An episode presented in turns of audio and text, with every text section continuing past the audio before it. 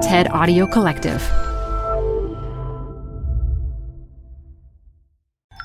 This TED Talk features astronomer Phil Plait, recorded live at TEDx Boulder 2018. This show is brought to you by Schwab. You're here to keep a pulse on environmental trends. Well, now you can invest in what's trending in electric vehicles, renewable energy, water sustainability, and more with Schwab investing themes. It's an easy way to invest in ideas you believe in. Schwab's research uncovers emerging trends, then their technology curates relevant stocks into themes. Choose from over 40 themes. Buy all the stocks in a theme as is or customized to better fit your investing goals. All in a few clicks. Schwab investing themes is not intended to be investment advice or a recommendation of any stock or investment strategy. Learn more at schwab.com slash thematic investing.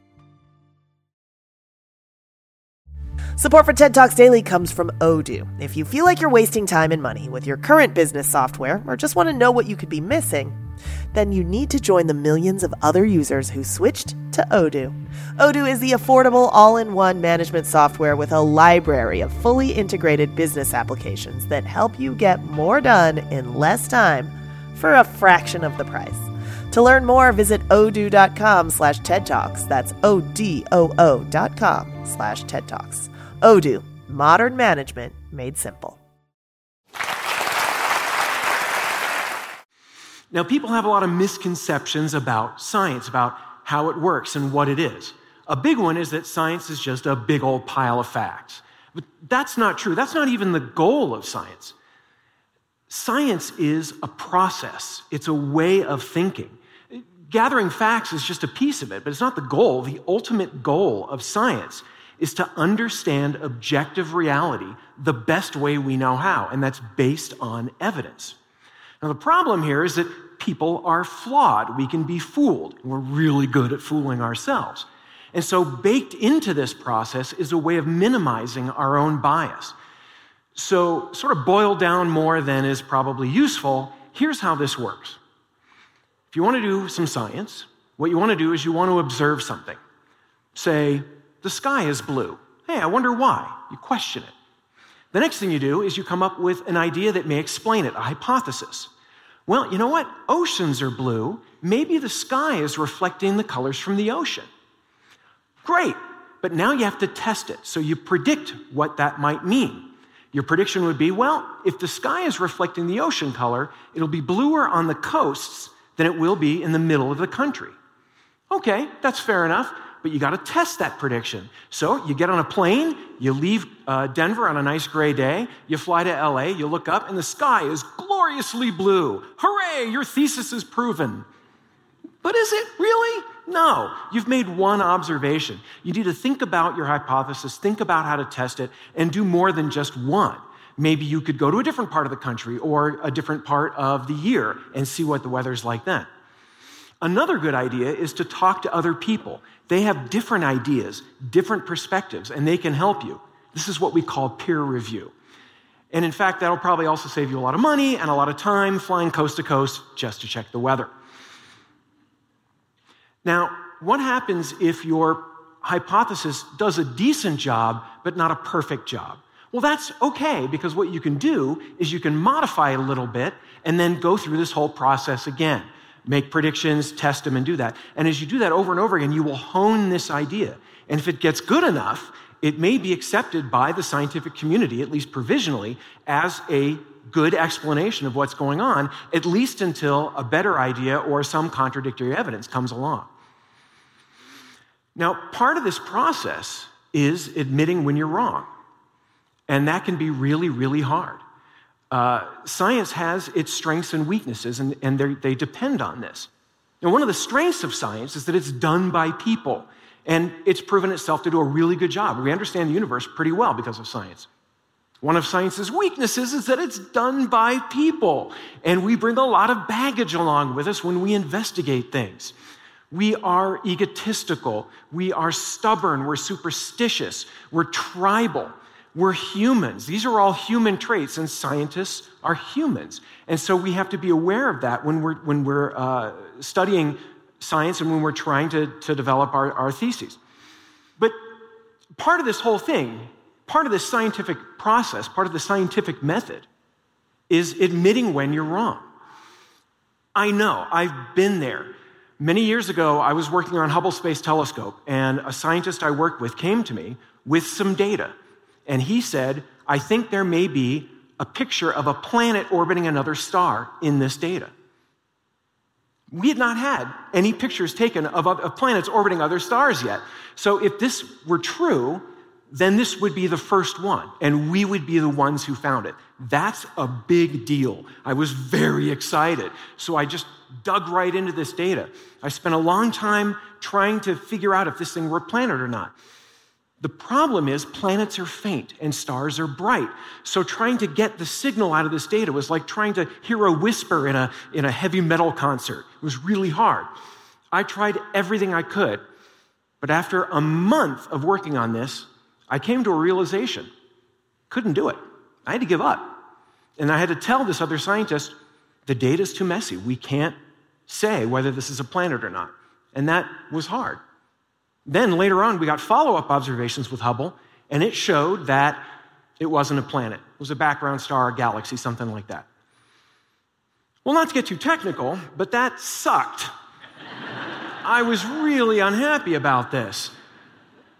But that's part of it. You have to, you have to say, look, you know, we can't do this with the data we have. And then I had to face up to the fact that even the follow up data showed we were wrong. Emotionally, I was pretty unhappy.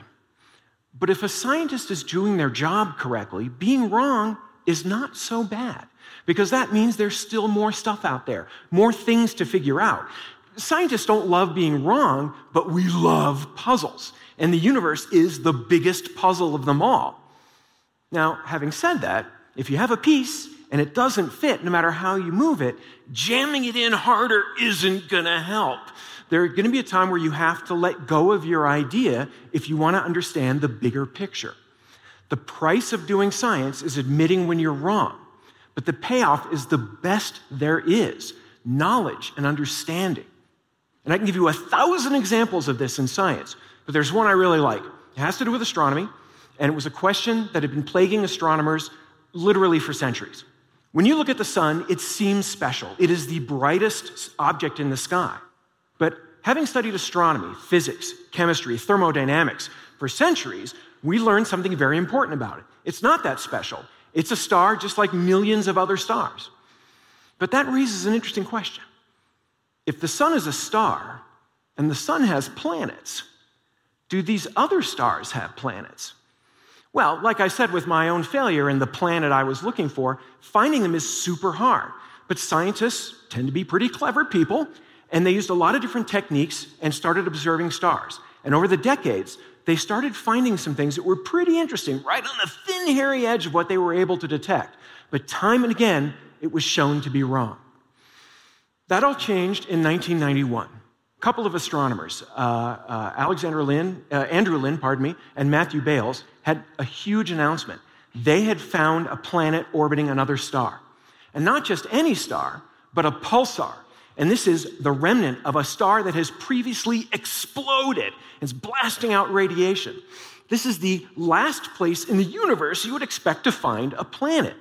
But they had very methodically looked at this pulsar and they had detected the gravitational tug of this planet as it orbited the pulsar.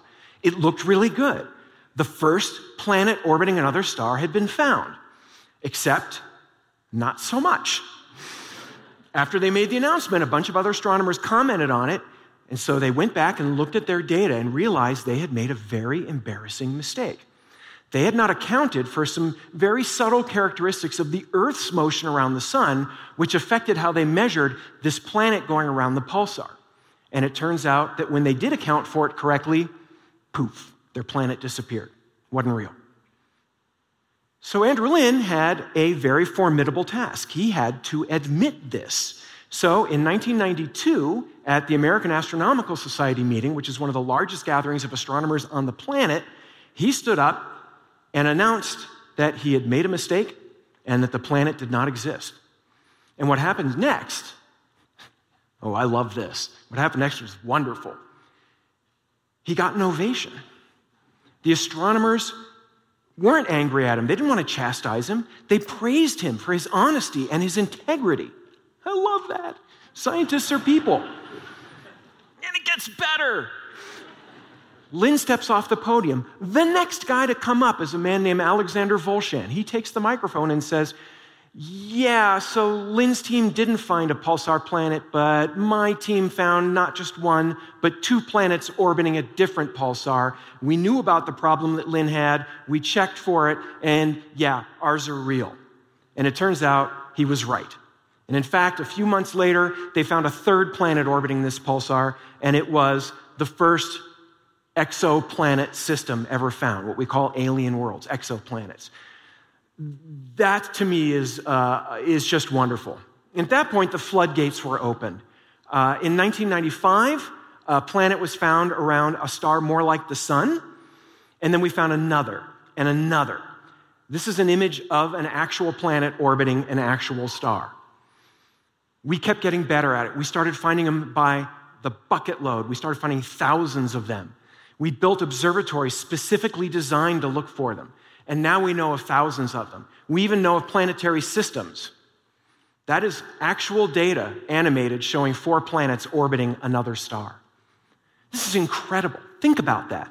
For all of human history, you could count all the known planets in the universe on two hands nine, eight, nine, eight, eight.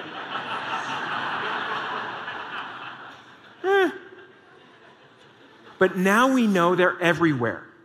Every star, for every star you see in the sky, there could be three, five, ten planets. The sky is filled with them. We think that planets may outnumber stars in the galaxy. This is a profound statement, and it was made because of science. And it wasn't made just because of science and the observatories and the data. It was made because of the scientists who built the observatories, who took the data, who made the mistakes and admit, admitted them, and then let other science, scientists build on their mistakes so that they could do what they do and figure out where our place is in the universe. That is how you find the truth. Science is at its best when it dares to be human. Thank you.